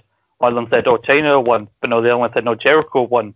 So Stephanie McMahon deemed them co-intercontinental champions, but only one of them can usually defend the title at any given time. Uh, so they're both being interfering in the other's matches to make sure they stay the intercontinental champion, and basically arguing over who gets to hold the actual title itself. And Oh, now yeah. also match at, at the Rumble is basically determined whoever wins this is the intercontinental champion. No more, no more co-champions. And uh, I've read Jericho's uh, autobiography, and uh, he was not a fan of this whatsoever. And why was Hardcore Holly involved? Did he pin one of them in like a non-title match? Yeah, he's pinned uh, both of them in like in tag team matches, or couple Oh. because both the other, the other two like can't get along. So basically, either one of them was like the, the other like high and dry, or just like w- w- purposely wouldn't tag in. So like Hardcore Holly beat both of them with uh, not the Alabama Slam, which is the- his finisher. Most people associate with him, but with the Falcon Arrow. Oh, nice. I like I like the Falcon arrow. Um, So, uh, Yeah, uh, it's Hardcore Holly looking pissed. Um, it's weird to see Jericho, Judas. That's I know. and uh, Jericho was uh, Jericho on the mic was just as good as he always is. Um, interesting facial hair, but good on the mic. yeah, he compares everybody. If he compares everybody in the ring to like the cantina scene from Star Wars, you know, you got the fat guy in the thong. and he calls them all like freaks in that. yeah, and then he's like, he's got you got the you got the big guy with a nappy on, and then the commentary team was like, you shouldn't tell Rikishi he's in a nappy. That's a bad mistake, man. Uh, I- A too bit of a bit of a yeah. The match was a hot mess with Too Cool and Rikishi. yeah, too cool. Uh, have becoming more and more over as the weeks go. on. Ever since Rikishi got added to this like this group, uh, you got Grandmaster Sexay hitting uh, the, what would go on and be called the skull crushing finale on Hardcore Holly. Uh, you got Jericho and Scotty Jotty in there together. Scotty's hitting the worm. Jericho's just slapping the back of Scotty Jotty's head, calling him Scott Taylor. Uh, goes for the Lionsault, but Scotty manages to get his knees up. And basically, the match again predictably goes to a DQ, but it's mainly because all three members of like the the team that are going to fight at the Rumble all want to fight Rikishi, and basically the referee just throws the match out because he can't control it. Yeah, and then uh, predictably, chair shots to the head. Why? Like, like why? Like, no need. And then Rikishi, like, I know he hit them a lot, but like, it will never look weird. It will never not look weird seeing Rikishi at a super kick. Fair play to the man. Um, and then he squashed Chyna, literally. Yes, literally. Uh, and then Too Cool dance as everybody celebrates, and it's like you guys think you guys think like people would have a discussion backstage like like so only one segment can have an unprotected chair shot in it. Who's going to take the unprotected chair shot segment? Who needs it more? Yeah, nobody, nobody needs those things. Nobody needs that. Uh, you're reviewing the Rumble, aren't you, as well as part of the series, are you? Yeah, I've got. Oh, uh, Okay, so I'll I'll, I'll leave I'll, I'll leave my question about the Rumble until because you're reviewing that episode. But um, but no, uh, but no, yeah, yeah, I don't want to take away from the glory that because I've heard it's an amazing pay per view. Uh, so yeah, Chyna got squashed, literally. Yeah, and people cheer about it because like when Chyna won the title, people everybody loved her, and then ever since she had the feud with Jericho, it was clear Jericho's got way more personality than Chyna. Everyone's like, we like we like Jericho now, Chyna not so much. Uh, and then like we like Rikishi now, he's new and he's like he, we like seeing him dance. So yeah, sorry Chyna, we don't feel bad for you getting crushed by by Rikishi's arse. Yeah, um, and then we we get a life lesson in the next segment because when two jacked up steroid filled um, testosterone filled men are in your bar, don't slag them. don't tell them they're don't tell them they're, they're not going to win. It doesn't go well for you, as the bartender learned, Scott. Yeah, because like, like this guy basically says like, the acolytes are going, he's the only guy in the bar that disagrees with the outlaws. And he's like getting a ball like that goes in, and then they throw him out, like, get him out of here. And they just sit back down at the bar, and it's like, but that was that was the bartender. Like, no matter what he says, like, you don't throw the bartender out of the bar because, like, again, now you're gonna have to get your own drinks. Yeah. Um, yeah, it's like a free bar. That that reminds me of my my friends running night out once, and the bartender left for like an hour, and they went behind the bar. And I saw the video. I, I saw the videos. I was like, "Why did you do that? Don't do that."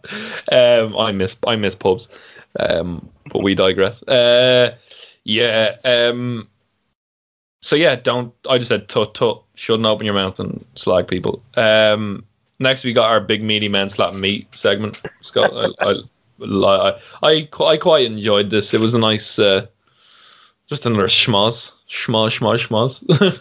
yeah, two big guys battering lump save each other.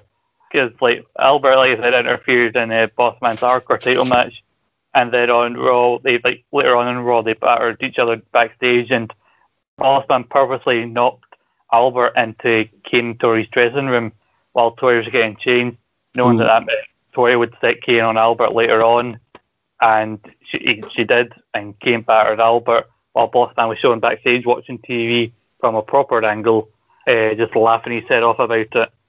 And now this has led to this match. And like what I laughed about is like Albert going like, "You taught me a lot of things." And he's running the things like, "It's not cheating if you don't get caught."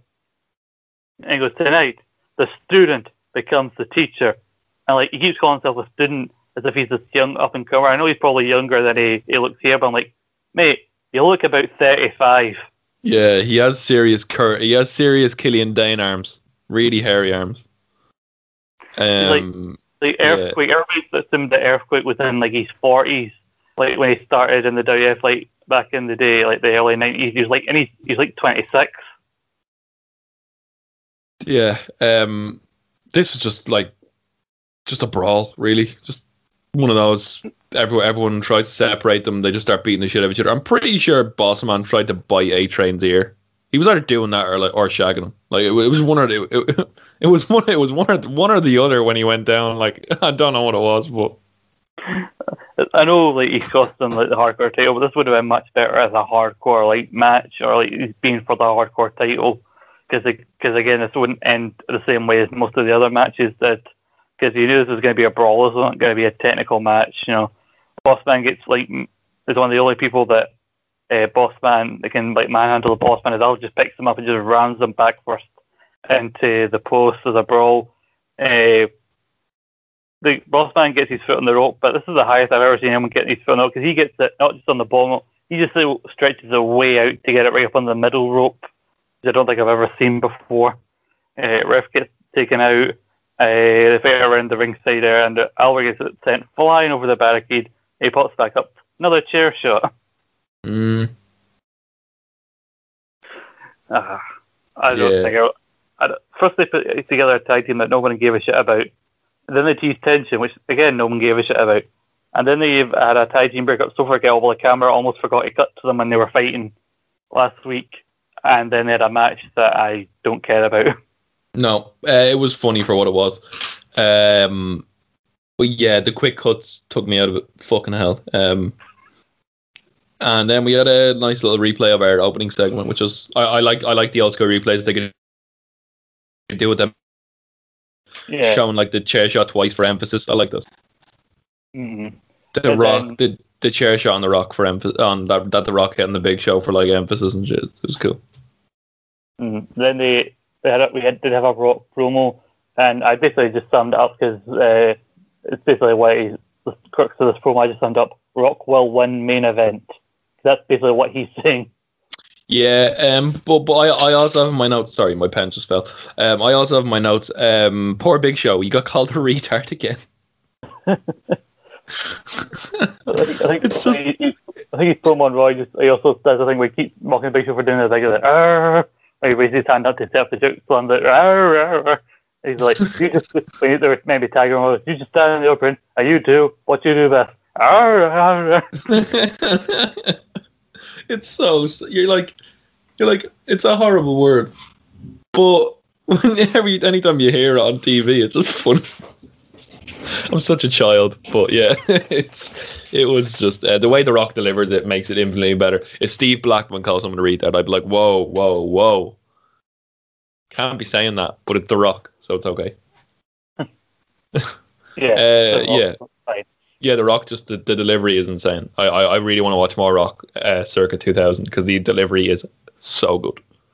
Oh yeah, like The Rock is easily MVP of, of the year 2000, especially since like Austin will be gone for most of it, and he The Rock gets his chance to be the number one guy, and he just takes to it like a duck to water. Mm. Um, yeah. but what what what do we have next? They have Viscera and Crash Holly, and Viscera immediately grabs Crash and throws him out the ring and does his weird little pose. Then Crash comes back in. Viscera tries to throw him out again, but Crash manages to hold onto the rope. Crash does surprise the commentators by hitting a tilt-a-whirl DDT on, on Viscera. He gets him down for a second. Yeah. Um, I on the entrance before we go on with the match. On the entrance, I heard the when Viscera was making his entrance I heard the interruption, the uh, who can stop the path of rage, and I was like, I know who that is, but I won't say anything. But they teased the debut for the Rumble.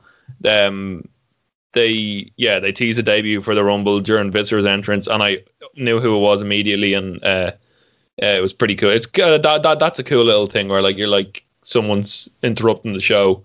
And uh, it actually made something. It wasn't just a retribution thing where the lights come up. It was like a little, uh, little edit into the into the uh, Viscera entrance. So that was cool. Yeah, because uh, like I forgot where that where this was in, in the show because I knew we had one of these like the arena going origin the kind of thing, and like this has been going on for a while now. They added more things like they added the moods about to change in the last couple of days. The who can stop the path of rage and like the idea of like these teasers are happening, and then as soon as I don't know how in tune some fans were at this time, but like as soon as they announced Angle has a mystery point around where you got, I think everybody thought, well, whoever this is, if they knew who it was, like this is who's to fight Angle at the Rumble. Because like if this happened nowadays, people wouldn't be like, oh, it's to be, it's to be this person. Because this has actually been going on for quite a while. These teasers for almost a couple of months. Because the person who they're teasing actually, I think, signed officially in like October, but then didn't show up until now. Yeah, now nowadays you wouldn't uh, do a tease with the person's real voice in it like this. You disguise the voice and all that because it'd just be way too easy. Mm-hmm. Um, like, whereas now people pe- people didn't have dirt sheets and reports like that, so this was pretty cool. I think they I think they assumed that the show that this guy was on before didn't have as wide an audience as the WF, so people wouldn't recognize the voice. Oh yeah, yeah, yeah, yeah. Of course, yeah. I, I, I was. He was ECW. Yeah, he was. Yeah, mm-hmm. yeah. So, so, yeah, yeah. They're two very. They were two very distinct crowds at the time. I, if I, if I'm getting that right, were they? They were very two very different people followed those two promotions. Yeah, I think there were some crossover, like the most like hardcore of, of fans. But WWF and the Attitude did have a lot of casuals, as like, which is why like once the Attitude ended, like business went down a bit because a lot of those casuals suddenly decided yeah, this isn't the cool thing anymore, so I'm going to go. So. Yeah, uh, yeah, but my only notes in this match were poor squeaky voice crash, Viscera in the bin bag, and his eyes look freaky as fuck. Yeah, Crash does his best, you know. He, Elroy jets, and he's become like compared to over the years. Like he does like the drop kicks, but Viscera just won't go down. He keeps diving off the rope, top rope, and then he gets caught with a Samoan drop. Uh, gets gets up on Viscera's back. It looks a bit awkward as they're trying to set up for the next bit where he gets spun around into a, a power bomb, and then uh, the splash by Viscera. And I just put my notes like this is the real definition of it coming crashing down and hurting inside. when Viscera just comes splashing down on you. Yeah, um, yeah. The um, can I have a question? Why did Crash Holly have a weighing scales on his entrance? Because he and Hardcore claim that they weigh like 400 pounds respectively when they clearly don't. I was just like, why is he? Is this like Al Snow in the head? Is he making love to this weighing scales that he has? Is there just is everyone in this like roster have an animate object sex life? Like it, it, it, was just weird. Um, It- but yeah, it, only on the road. yeah, yeah. It, it was what it was. Is one of the you know, you probably have a lot of those when when you're watching SmackDown. It was like it was it was good for what it was. It's like yeah, in, in its own bubble, it didn't really mean anything for the Rumble. Um, most of the build up to the Rumble is people saying they're going to win the Rumble when they're clearly not. Um, but yeah, then we get the Stone Cold medical update. I need a question answered. Is this the broken neck? Yeah. Well, Oh, okay. well, he broke the neck back at, in '97, and then he came. He managed to come back, and then obviously he had issues since then that eventually came to the point where like you need this surgery, and he's been putting it off and putting it off. Uh, and then like because like in the weeks we were watching before Survivor Series, where he got written out, you could tell like how bad a shape he was in because it got to the point where when he did wrestle, which was sparingly, it would be like more of a brawl than a match, and then it gets to the point where like he wasn't even refing, he was like being special guest ref for matches to like keep DX at bay and like do a stunner every now and then.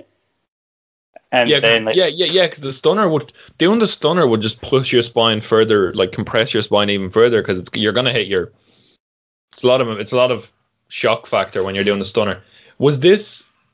What did he get? How did he get written off? Was this the getting hit by the car? yes, Okay, Yeah. Uh, so so when did he get hit by the car? He got hit by the car at Survivor Series. Okay, and then so at this point is that kind of is a Rumble feuds kind of like meaning that that kind of thing is being ignored and it's about to be reignited again after the Rumble. Like there's nobody really because I didn't have any segments here where people were trying to investigate who ran him over. Well, uh, for the first couple of weeks after the Rumble, they had like police detectives going around everybody. They went to The Rock, who they discovered it was his rental car, but The Rock said, "Well, if you did your job, you'd know I reported that car stolen." And then like they went to DX because also Triple H would have a reason to want to take out uh, Austin, and then they went to Vince because like Vince and Austin have history. And like I think after a couple of weeks they stopped it uh, because they realized like we don't know when Austin's going to be back, so we can't keep this going until he, like he comes back when we don't know when he's coming back. And they gave us the update because like this is when we finally got the surgery, and then like he's just making a one-off appearance uh, later on in 2000 around April for Backlash, and then goes away again, and then his full-time return wouldn't come until September. So like he had to take a lot of time off for this, this injury. Oh, I remember. I, I remember his return. I, I've seen his return from the broken neck. It's amazing. It's so good. Um, but yeah, I was just I just had to answer a few questions regarding Stone Cold there because I was confused as to which angle it was. Yeah, like they mentioned, this is a, they did this exact same update uh, on Raw. Uh, the the doctor, by the way, his, I love his name, Doctor Lloyd Youngblood, which is one of the names like it's too like perfect for wrestling to be fake. Like the fact that Ricky Steamboat's real name is Dick Blood. oh my god, wrestling, wrestling. Um, I think a lot of the updates that he, the guy gives is like legit, like what was wrong with, with Austin, like with his neck, like they were moving like bone spurs, and, like stuff that was like compressing on like his spine, and so like the bone like heal, which is why he was gone for so long.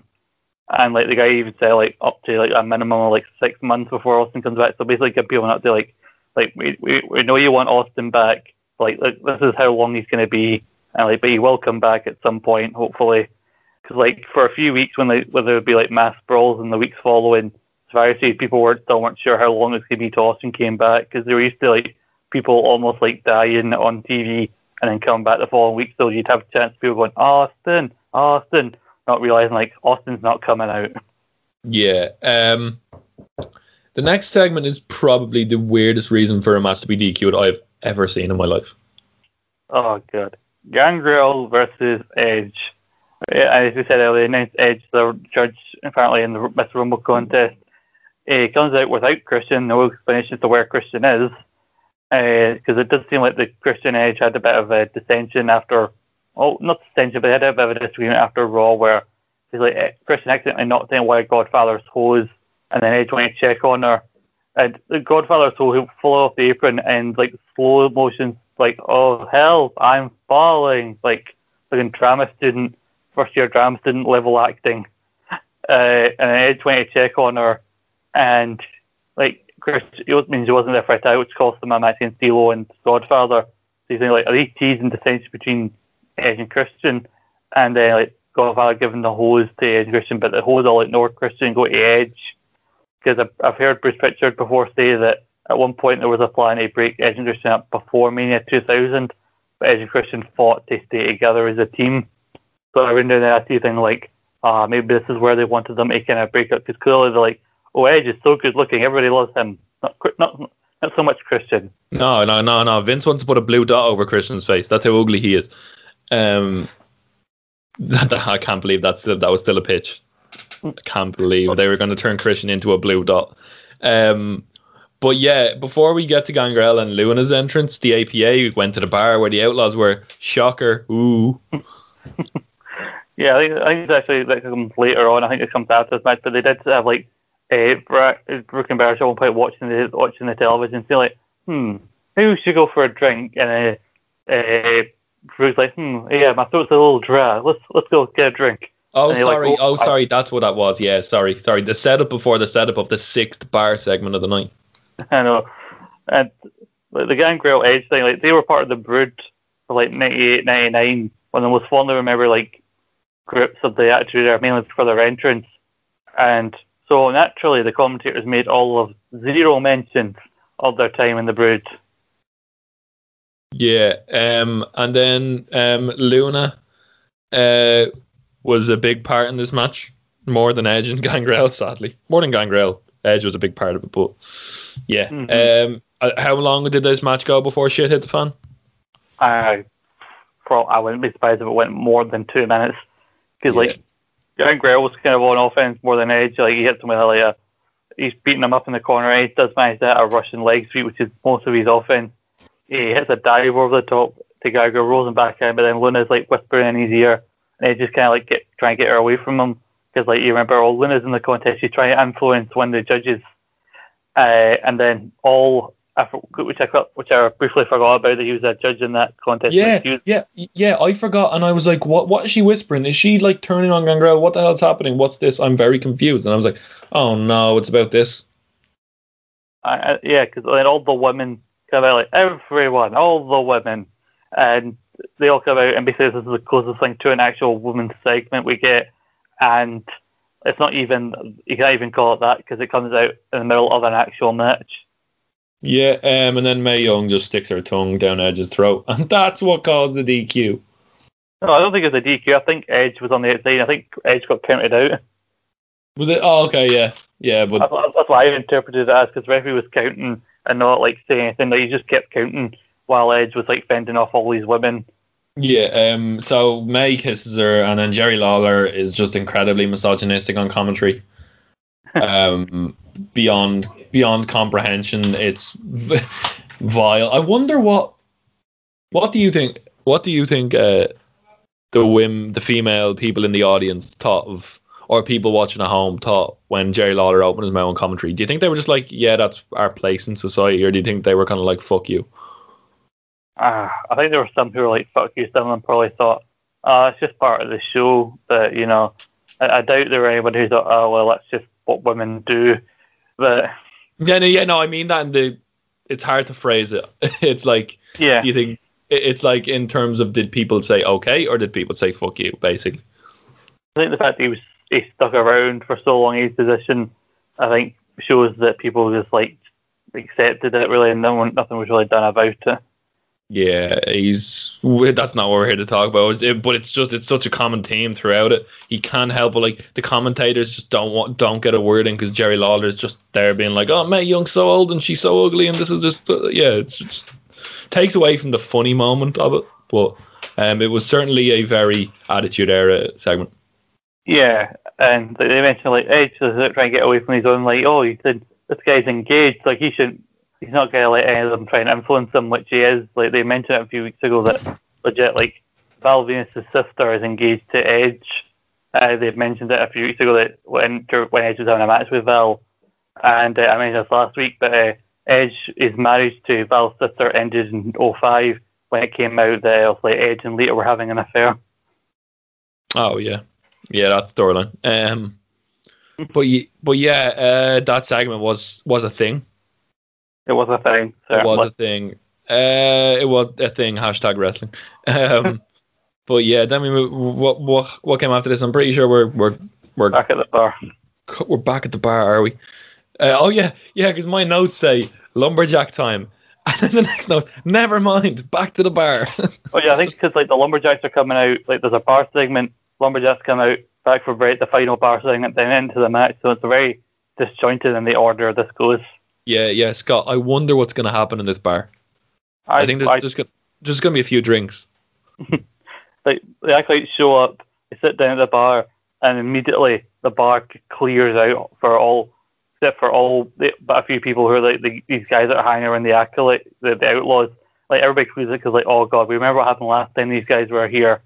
And like I think there's a second bartender who then leaves as well. So Bradshaw goes behind the bar, goes, oh well, I guess it's self service, and.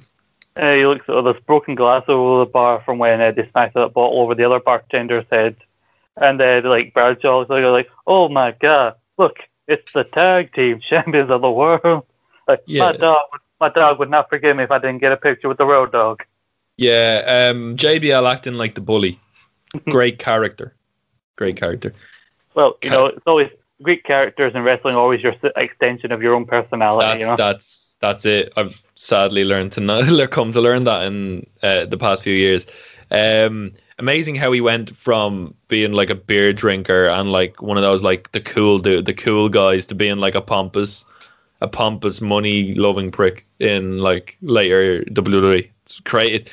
That is must be the most drastic character change in in like there's been character change like the the fiend and sort of that, but going from being a blue collar beer drinking guy who would murder people with a clothesline to a guy who bribes people for his friendship and cheats and doesn't like does like I think JBL's uh, money character would look down on people like Bradshaw. Mm-hmm. It's crazy to see that contrast now when you look through it. Look through it with like a twenty twenty lens. Uh huh. Yeah, because like that's how because like it kind of happened like within of a week. Like one week the APA are suddenly no more. He's like the beer drinking uh, uh, Bradshaw. The APA break up in one episode The following week he's out as JBL, and like, even the commentators are confused about it. So like it just goes to show it just it was as jarring as it seems. Uh, and all that these guys who are hanging around playing pool with the outlaws are like, oh don't worry, we got you back, we got you back. Like you're the exact same guys who got beaten up by the acolytes the last time they were in this bar. What the fuck are you gonna do? Yeah. Um. So yeah, uh, it's no surprise that the APA come out on top in the bar brawl. Um. And for no reason whatsoever, JBL just breaks the light with a chair at the end. I think it's maybe a because they mentioned Boston. It was a Boston like light and like something about the joke joke about the Red Sox. Your local sports team. I don't understand the reference. Uh, Outlaws uh, sneak out the back door while their compatriots get beat the shit beat out of them. Yeah. Um, yeah, your local sports team sucks is always a good one. That was another one that I ticked off the bingo list. Um, I hope WWE have good insurance because that bro- that bar got fucked up. I know, like Tim has got to have like some faith that the WF will compensate him for this because like his bar just gets fucked up every time they go. he must be in the front row all the time. Um, but yeah, and then we get back to the arena. Jesus, everything has just happened at once. Yeah, so now we're here for the, the triple threat match, and it's very chaotic. You know, people trying to like everybody try to fight each other. You know, the two on ones. Like there's a point where Kane and The Rock try to double team Big Show, and Big Show just dives them with a flying, cro- flying like clothesline on both of them. Yeah, um, but like in similar vein, this match doesn't last very long. it's the it's the one the cleanest finishes we get to any of match on this card. Yeah, on this entire show, and that's saying something because it was far from clean. No, because uh, like at least it didn't end a DQ because obviously this is one of the only matches that can't end in a DQ. So, you know, there's a little bit of Rock and Big Show trying to get each other, and Kane also happens to be there. Uh, Kane hits an enzuigiri on the the Big Show, and then randomly, like you know, like basically this match says that here are the three guys who realistically win the Rumble. You know, like we've got a deep mid card. A bunch of these guys are in the ring will, will be in the Rumble, but realistically, it's going to be one of these three. Like, don't kid yourselves. Yeah, um, Kane hitting an Enz- Kane hits an Enzuigiri is a sentence I never thought I'd hear. oh, it's not like your typical Enzuigiri. Just like he just managed to elevate his, his foot off the ground long enough to catch Big Show because who's holding his other foot? Yeah, the Schmoz finish on chair shots to get. Was there chair shots in this again? I don't think there were, there were really chair shots, but like yeah, randomly like you know the main issues between Rocky and Biggs. I think they're making it obvious that it's going to come down to these two probably as the last at the Rumble. Uh, a Big Show just grabs Rock with one hand and just hoys him over the top rope. Like, oh, like, because like, I, I think The Rock was going to win this. And like, oh, well, there goes The Rock. And then Big Show choke slams Kane. Rock comes back in. They have a bit of a fight. Kane then decides, like, like looks up at Rock. I don't know if Kane realised Rock was already eliminated because Kane just then hits Rock. And Rock goes out again. Big Show runs at Kane and Kane kind of lifts Big Show over him, over his head and to the outside and Kane won, which I fought for because Kane is my favorite wrestler. Oh, you, Kane is your favorite wrestler, is he? Mm-hmm. Yeah, Chemical. He is a great entrance team. We did an entrance team uh, tournament on uh, the podcast, and he got to the final or semi final, I think. Um, well, yeah, no, uh, I, I I'd love to watch. Like Kane back then seems like so much better than how he was booked um, post unmasking and then masking again. Maybe he had a he had a good spot he had a good comedy run with Daniel Bryan, but um, and the team, the three stages of hell stuff with John Cena, even though buried Zack Ryder and really was really awkward. Um, it was really good, but like I, I, lo- I ripping the door off the hinges, Kane uh, sounds uh, a lot better. Yeah, because like Kane for a good while, like because like you have this, you got this year where he's won this match, and then like you got the next year is when he'll like set that record for the Rumble eliminations. So like, they really did a good job of establishing Kane as a threat because, like I said, the last week or so has been like, oh, it's probably going to come down to Rock and Big Show as like the actual one, and then Kane comes in and reminds like, like don't forget me, like I'm like seven foot as well, like I could easily throw any of you over the top rope, and so Kane gets on to remind you that he's also a threat. And literally, no no sooner has Kane like declared the winner before before everybody who was around the outside is now in the ring fighting each other for reasons. Yeah, reasons. Um, everyone just starts beating the crap out of each other. It's kind of like what happened on AEW last week with the lumberjack match. Just everybody's mm-hmm. a problem with each other for no reason whatsoever. Um, but yeah, I mean, we've come to expect it. I was like, at the at the start of the show, I was like, why is this happening? And then at the end, I was like, I hate it, but it's happening, and I've got to deal with it. yeah, because Kane, like, like Kane just finally gets hit by the boss man nightstick, and then everybody's fighting each other and usually these segments in later years would end with like somebody standing tall at the end, like, oh, could this be the fate of the Rumble? Could it be this person that wins? And it never usually is. Uh, but then it just like it just cuts to commercial break while everyone's still in the ring. It cuts back, and when it comes back, it's randomly Stephanie and Triple H saying goodbye to X Pac, and then just nothing happens. Just X Pac just leaves the arena, and then we cut back to a, a Triple H promo to end the show. So we don't see who came up on top of that. Was it's like did everyone brawl and then just at, a certain point everyone said like, all right, that's enough brawling, and everyone casually filed to the back and single in a orderly queue. Yeah, um, it's like I hate you, but let's walk to the back because that's our job. it's it's just logic, logic, love logic. Um, but yeah, and then the best moment of the night was saved for the main. I thought this was going to be the main event when I was like picturing in my head. I didn't know what was going to happen. Mm-hmm. There was going to be something at the end. I was like, oh, Triple H gets 20 minutes at the end of the show, but it turned into the best segment of the night. Yeah, I think they learned from the previous week that obviously, like the big the Triple H uh, mankind, the Triple H Cactus Jack stuff they learned from last week that that's the most interesting story on this show. So like close out with it, especially given it's your world title match. You know, this is the go home. This is your last chance. Even though most people probably decided I'm going to buy the pay per view at this point, they probably like here's your final go home. Like get the get these people's money and get them tune into this match.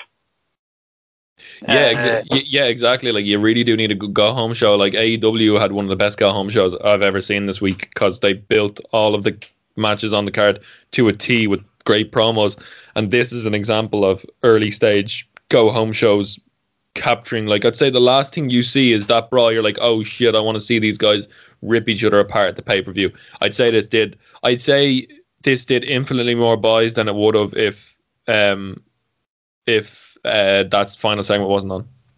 Mm. So Triple H comes out with Stephanie. He uh, he reminds us of what happened at the Royal Rumble in 1999, where Mankind obviously was handcuffed and The Rock hit all those all those chair shots. Even a talking segment, we still get unprotected chair shots. Just like as the theme of the show is unprotected chair shots. The musical is the title of this episode, and it reminded us of like mankind children had to watch it as captured on the Beyond the Mat documentary. Like these kids were crying, seeing what happened. And when your wife was crying, but she was probably acting because she probably hates you more than I do. And they said like make sure make, make sure your kids don't watch this year's Royal Rumble because what I do to you, cat, is going to be far far worse. So Triple H making it personal by bringing up uh, Foley's family. Yeah, Dewey Foley got a mention. Yup, Dewey, who was a backstage producer now. Uh, yeah. yeah, at least it was for a while. And uh, Noelle, who uh, I think at one point they had that reality show, her and Mick, where Noelle wanted to be a wrestler and then got injured and said, "No, nah, I'm not going to be a wrestler." Yeah, I hate to I hate to be a shilly segue, but the guy who trained Noelle, uh, Dan Barry, there's an uh, is known as the adopted son of Ireland here in uh, Ireland because he came over and wrestled for a promotion called OTT here in Ireland and got so over with the fans. Um, and has been back a lot since. And I've actually my one my first interview on this podcast was on the Holly Wrestling podcast was with Dan Barry, um, and we did speak about how he got onto um, uh, Holy Foley and how that was for him and like how it was training and being behind WWE production. So it's a very interesting story. He's uh, the story behind like the Foley's Foley's personal life is just as interesting as his uh, his love for Christmas and his uh, his um, just how how genuinely down to earth he seems. Um, it's really cool. So sorry sorry for the segue there, but that was a yeah. little little thing there. Uh, that's cool. That's cool. Uh, I think I've, I've heard only a little bit of it of it Dan Barry. Like I, I know of like OTT and everything, but I only know like a little bit about him being the adopted son in that. So yeah, I'm pretty sure some people who watch OT will probably appreciate that segue. And there's some people probably didn't know about the fact he was helping train Noelle, So, you know, there's a little bit of a factor. So you've helped, helped yeah. educate people, you know, every day's a skilled day. Yeah, no, he uh, he was so over that we had chants for Dan Barry to the tune of John Cena's theme song, the Star Wars theme tune, um, Fandango's theme song. We had about ten or eleven chants. It, I've never seen someone more over on his debut than Dan Barry. It's it was crazy. So yeah, that was really cool. Um, shout out to Dan, it's really cool. But yeah, um, yeah, no, this was um, like I don't think kids in general should watch should watch this. To be honest, um, so I hope his kids weren't watching it anyway. But uh, when he came out, it was amazing. It was a really really cool moment to watch. And then Cactus does come out and says like, "You're you're right. My kids shouldn't see this, but not because of what you do to me, but because of what I'm going to do to you." I don't want them to look into their father's eyes and see that he likes inflicting pain on other people. And he says, like, I'm not going to just bring chairs or or any other sorts of weapons. He goes, I'm going to bring some little metallic friends and turn Triple H into a human pincushion. And then he says that although my kids are actually watching tonight, and I think it would be wouldn't be fair if I didn't give them just a little taste of what I'm going to do to you at the Rumble. Like they're not going to watch the Rumble on Sunday, but they're watching this show. So you're telling me they just seen the replay of the thing from last year that traumatized them. So like, it's probably worse that they're watching SmackDown. Yeah, um, I have on my notes before Foley came out that Triple H likes seeing children cry. Nice. Um, also, weird, weird note that definitely how big her smile kept getting is more to describe what he was going to do to uh, do to Mick Foley. Just like, like Stephanie gets turned on by Triple H talking about how he's going to hurt people. Yeah, uh, nah, no king shaming, like no king shaming. um, great. I love the way they keep this. I, I I know it's his name, but I love the way Triple H keeps referring to Mick Foley as if his first name is actually Cactus. He's like Cactus, Cactus Man. it's just brilliant. I love kayfabe. Um, Pretty Yeah. sure I, I've read Mick Foley's like first book, like because I've been meaning to read it for ages, and I finally read it like, this past year. And I'm pretty sure he, he, he revealed like his dad's name's Jack. And I think randomly as a joke when he was kid, when they were kids, he once one once or twice referred to his dad as Cactus Jack. Uh, whenever his dad got like really angry, as like a a, a daft like nickname for his dad. So that I think that's part of the inspiration for Cactus Jack. Yeah, um, it was just hilarious. It, it's it's that's a cool story, and it's just Mick Foley is so interesting. I'd love to interview him. The amount of directions you could go when you're interviewing Mick Foley, that's definitely a bucket list. Probably never I'm going to have him, but my God, he is an interesting story. Um, then a brawl ensued, didn't it? Really? He said he was going to Yeah. give him a previewer. yeah, you gotta give them a preview of what's to come. You know, they do a thing like before Mankind turned into back to Cactus Jack, he got pedigreed uh, to the table an episode of Raw by Triple H. So like they go like repeat that, then Cactus reverses it and a pile driver on the like, announce table, and it doesn't break, which uh, you still got to think I must have been a bastard to do like safely. And then also like use again chair shot, and then uh, Triple H is lying on across the table as Mankind as Cactus Jack he, I'm so used to calling him Mankind.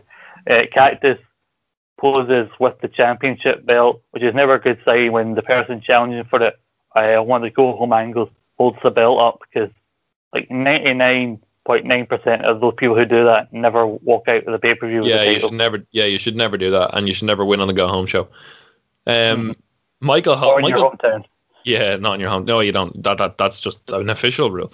Um, but yeah, Michael Cole seemed to have taken helium before the brawl ensued because he just went really, really, really high and squeaky. um, but yeah, Triple H bleeds from the mouth and Cactus Jack stands tall. And that's what we see when we go out, and people probably bought that pay per view hmm infinitely more times than it would have. Um, more people would have bought that pay per view than before this segment happened. Yeah, I really think this is the perfect go home like angle for this.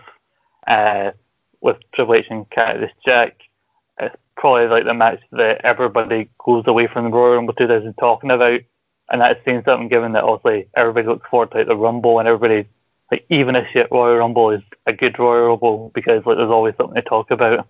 Yeah, um, it's really cool that I got the connection between like this being a great good ho- go home angle and, for my opinion, for my money, the best go home show in history just happened last night on AEW.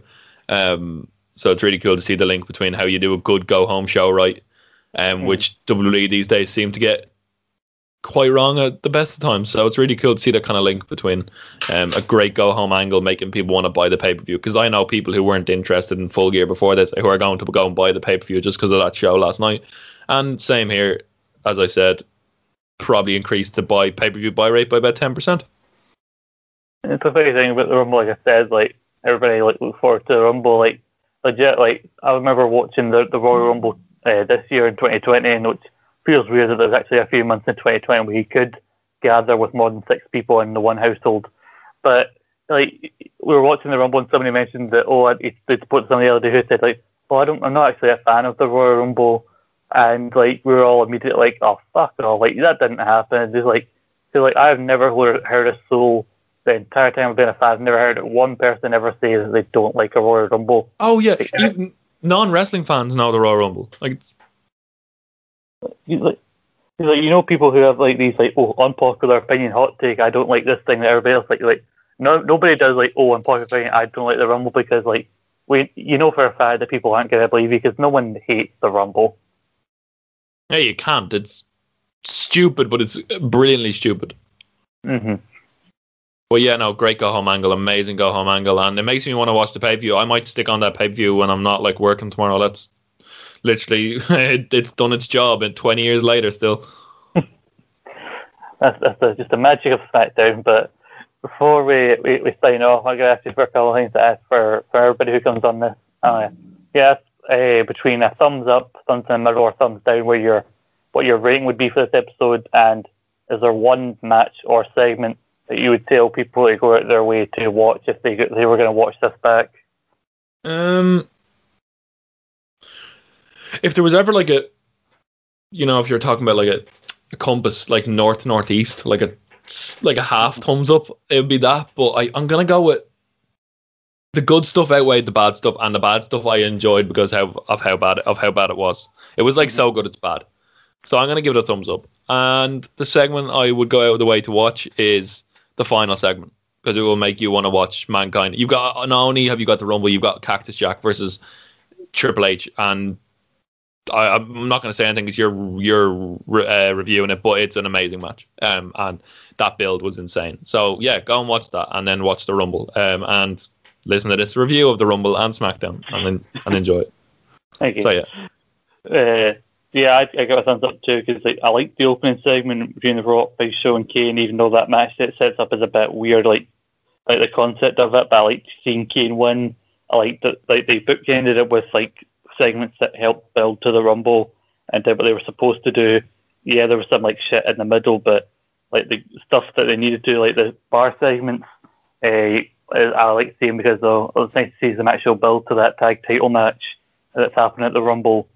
Uh, so basically, the good, like you said, outweighed the bad. The stuff that actually made you want to watch the Rumble did its job, and like the, the filler stuff didn't make me any less excited for the Rumble. I'm still hyped to to go back and watch it and get to talk about it again. So yeah, definitely thumbs up, and I'd agree the closing segment. I didn't think they'd be able to do as good a segment uh, as the Cactus Jack reveal last week, and I still like that segment more. But you know, they did a hell of a job of getting me like inflated that if I was in a position where I had to buy the pay per view, I definitely would be buying it after that angle. Uh, yeah, so yeah, I I think we wholeheartedly agree that the good outweighed mm-hmm. the bad. Hundred percent. But uh, thank you so much then for for joining for this. Uh, if people aren't familiar with like you mentioned uh, your podcast there, if people aren't familiar with that and stuff you do association with like Project Ditz what uh, what are your plugs and where can people find you on uh, social media? Yeah, thanks. Um, if you are interested in um, Project Project It has so many podcasts. Us being the first signees back uh, in June, I think it was, um, and he's built a really really cool umbrella of really cool podcasts. Um, we have the full time podcast, full uh, plus at a time football podcast with your friend um, Nathan and uh, my friend from college Dara. The two hosts on there that do amazing football podcasts. You got the Project Ditz podcast um, we've got the Worst Wrestling Podcast, and then we got us, the Holloway Wrestling Podcast. Uh, you can find us on Twitter at Holloway Graps Pod. We're really we're nearly at 100 uh, followers, and we'd really really love like some audience interaction and questions to add some depth to our podcast. So um, so uh, yeah, we'd love uh, Holloway Graps Pod on Twitter. I'm uh, Rian underscore no underscore numbers on Twitter. If you ever want to see like really really shit tweets. Uh, I've been trying to comprehend the election the past few weeks, so yeah, my uh, my my my Twitter has been quite interesting. Um, and um, yeah, Hallway. Uh, we're on Spotify and SoundCloud on our own. So uh, if you just look up Hallway Wrestling Podcast on either of them, you'll find them. Um, on Ditz Project Ditz, just look up Project Ditz, and all the podcasts are on Apple, Spotify, uh, SoundCloud, anything. He has them all up there. Uh, go to go follow his Twitch as well, Project Ditz. Um, he's trying to get to 50 so he can start making some money off it, and the streams are fantastic. And I don't know, um, like the graphics he makes for a lot of podcasts, he puts a lot of effort into it. So, um, just go and follow Project Ditz. And uh, we have merch, so if you do want to buy a T-shirt, teepublic.com forward slash Holloway Wrestling Podcast, you're gonna have to look for that because they don't let they, when you go on the website, no matter how much you want to look for it, it doesn't show up. Um, so yeah, we've had like two few people buy some shirts. There's some uh, man that genetics forgot shirts, uh, which is my gimmick, um, and uh, and some other shirts there, and you can get it on like cups and mugs and stuff. So yeah, we're trying to uh, we're trying to grow. Uh, we got some really cool stuff coming up. Potentially some really really cool announcements coming up soon. Um, and uh, when is this going out, Scott? Uh, we're recording this a week ahead of when it's actually going out because the week that this has been recorded, you people have heard the second episode I did with and this was coming out the uh, the following week. Yeah. Um. So uh, I have an episode of Takeover Throwbacks coming out. It's out now as as we're recording, and then next week I have another episode coming out. And Scott, I would love to have you on to review Takeover with me very soon. Um. That's oh, yeah. That's official now. Uh, we look back at old takeovers. So today I reviewed NXT Revolution with Chris, my good friend Chris um, from England, uh, also known as Standito. Um, uh, episode five is me and Kieran reviewing Chicago, and episode six is me and Jamie from Ringsiders Wrestling reviewing Takeover War Games ahead of the War Games uh, that is coming up in a few weeks imminently because William Regal is about to issue that battle cry of War Games, and I cannot wait. Um, so yeah, um, sorry for all the plugs there, but we seem to be quite busy at the moment. So yeah, just go and follow Hallway Wrestling Podcast, and uh, I really enjoyed being on here. So thanks, Scott, and go listen to Scott as well. If you're followers of Scott, go listen to Scott. Shock, shock, shock and exclamation, shock and proclamation there. Thank you. Uh, I do have a lot of plugs as well, but thank yeah, I'd love to be on the, the takeover one because I'm a, a, a, big follower of NXT even since like the early days, like 2012. So let's do like, it. I, I've even been to like a takeover, like the first Blackpool takeover. I was there uh, for well, that. The, well, then, what do you think we review NXT take NXT UK takeover Blackpool then? Cool, because I'd love to watch that uh, back because like I remember like the, the day it was in, like I was in university. I, I probably should have said the story for what the fuck I'm telling it now. I was in university the morning. Uh, it went on sale. Like, like 10 a.m. was when the tickets went on sale, and I that's when my lecture started. So like I said, I, I just excused myself Oh, I went to the bathroom to get try and find some decent Wi-Fi to buy my tickets for me and my brother. And then like yes, finally after getting through the bullshit of Ticketmaster and passwords, like yes, I was like, fuck, it's ten past. I really should get back to class. Yeah, that's that's a great story. So we'll tell that and more on the podcast. So here we are officially agreeing that by the time this as this comes out next week, we might or might just be about to record NXT take NXT Takeover Throwbacks, NXT UK Takeover Blackpool with me and Scott. So that is official now. Well, be sure listen to that when it comes out. Everything else, like you said, the, the Rain said about Project Bits and the Hallway Wrestling Podcast. Uh, you can follow Rogue Opinions at Rogue underscore Opinions on Twitter and Instagram. Uh, we've got a uh, website, fantastic articles going out uh, every single week on wrestling, football, and all sorts. Uh, if I can ever like get off my arse and actually uh, focus on writing one, I'll probably post one myself. Listen back to the old episodes of this uh, review with like the uh, Ditz and some of the other guests I've got. I've got two guests that have both been on separately uh, in the past of this review that are coming back together uh, for the Royal Rumble review. I'm going to keep who it is uh, to myself for now, uh, but I look forward to talking about the Rumble. I've got some good guests lined up. Check out uh, the other stuff we've been doing, like grapple updates, me, Jimmy, and Nathan. We've got a Survivor Series fantasy booking podcast, which I don't know if it'll be out yet, but the day it comes out, go and watch it because the thing that Nathan put together is honestly, it's, it has to be heard, listened to to be believed.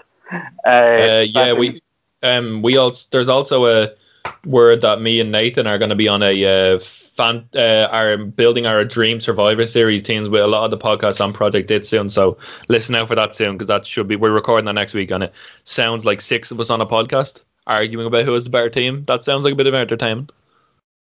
Oh, uh, you to get back to me podcast again if you're into your football. Also, recent Carl even started a podcast about the Great British Bake Off. If you're into that, Great, I love that. you can check me out. Uh, I mentioned Eat Sleep Suplex Retreat at Suplex Retreat. You know, uh, I host a show there called Saturday Draft Live where we try and uh, we basically talk about a fantasy uh, wrestling league we've got going and trying to big ourselves up and big up why our teams are better than everyone else's.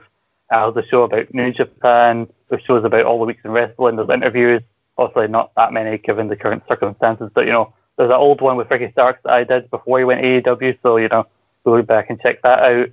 Uh, my other podcast, Scott and Paul Van podcast, where I did that uh, review for about the British Bulldog and SummerSlam '92. That was part of our third year anniversary, part of a new like throwback kind of thing. Although we're not calling it, it's called From the Vault because uh, my co-host Paul has a vast library of wrestling VHSs to choose from to see what we review.